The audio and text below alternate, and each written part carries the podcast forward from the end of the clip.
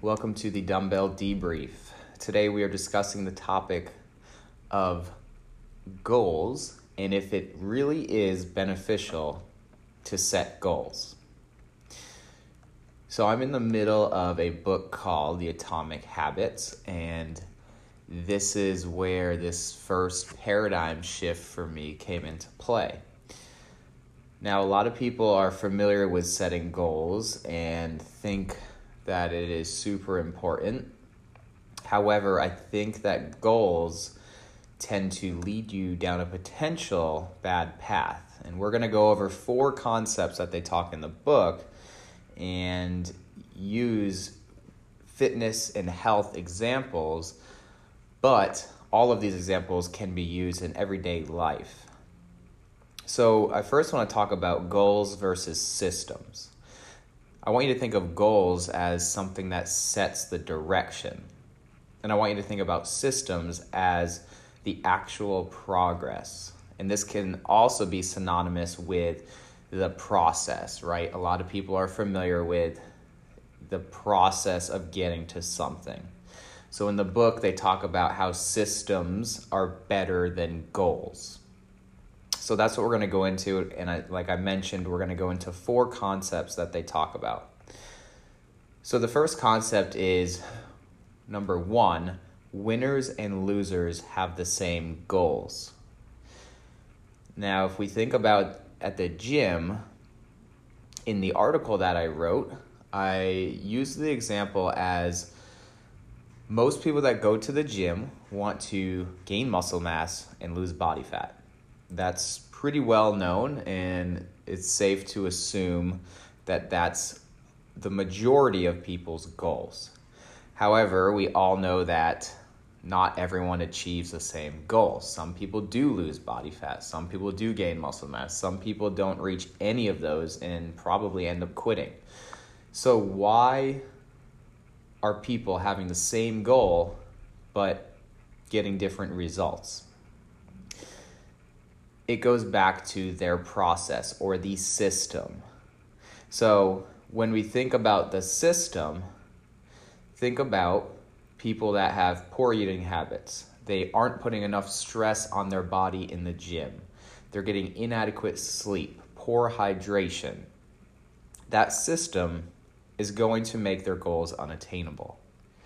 So, having the right system produces a different outcome.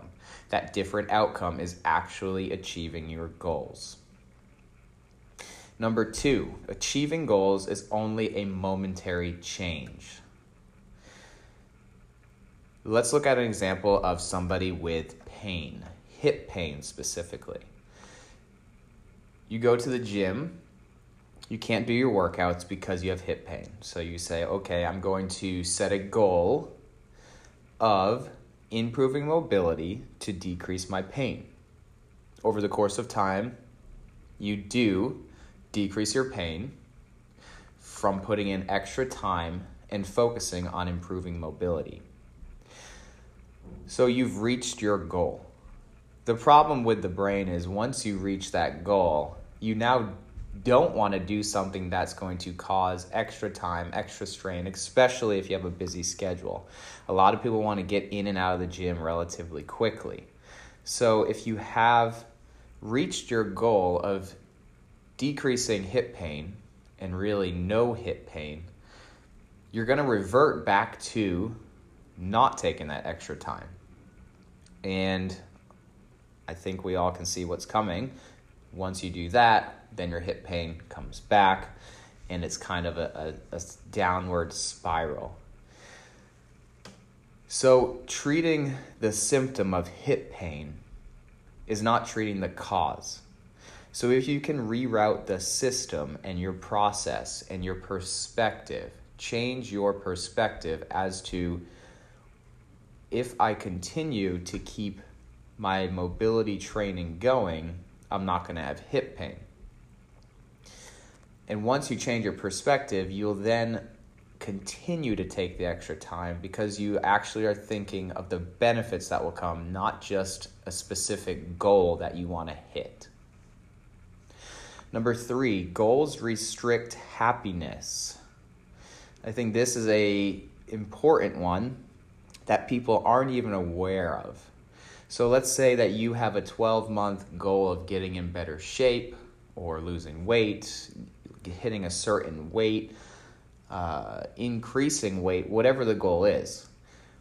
When people have that 12 month goal, you either consciously or subconsciously aren't satisfied until you achieve that goal. You're never going to be satisfied until you achieve that goal. And the other problem with it is goals create an either or situation. What do I mean by that? An either or situation is when you get to your 12 month mark, you either failed or succeed. So imagine going through that year consciously or subconsciously unhappy getting to that 12 month mark and failing. What do we think that's going to do to our mindset, to our quality of life, to our emotions? It's really going to mess with it.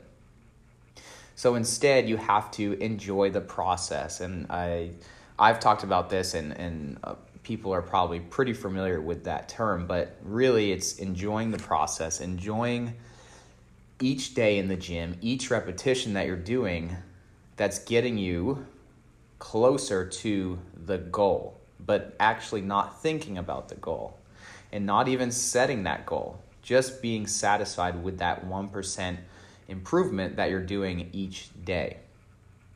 Those little 1% improvements turn into big results over time. And it's going to keep you satisfied and keep an overall better mindset. Lastly, number four, goals are at odds with long term progress. Think about the goal of a weight loss for a novice weightlifter. So we can think about New Year's. They come in for the New Year's resolution, they're a novice, they have a weight loss goal. Over the course of time, they then hit that goal. Again, whether it's conscious or subconscious, once they hit that goal of weight loss and a specific number they're striving for, they're going to have a decrease in intensity, decrease in workouts, decrease in motivation. It's because you hit that mark, your brain feels satisfied. So, whether you realize it or not, you're going to display those decreased workouts, which is going to interfere with the individual's long term process. And again, as we've seen as a common theme throughout these four principles, are that it's going to allow people to revert back to their old ways. And they're just going to go back up in that weight, and then they're going to go back into the gym, hit that mark, and then run through that the motions again. So instead, you have to really have commitment to the process, and that commitment will determine your progress. So, again, four principles as to how goals can potentially cause problems, and specifically setting goals. So, overall, I think you can see a common theme, and the common theme really is enjoying the process. Enjoy the process, improve yourself as little as 1% each day, and create long term success without setting goals. Focus on the system and you will reach your goals.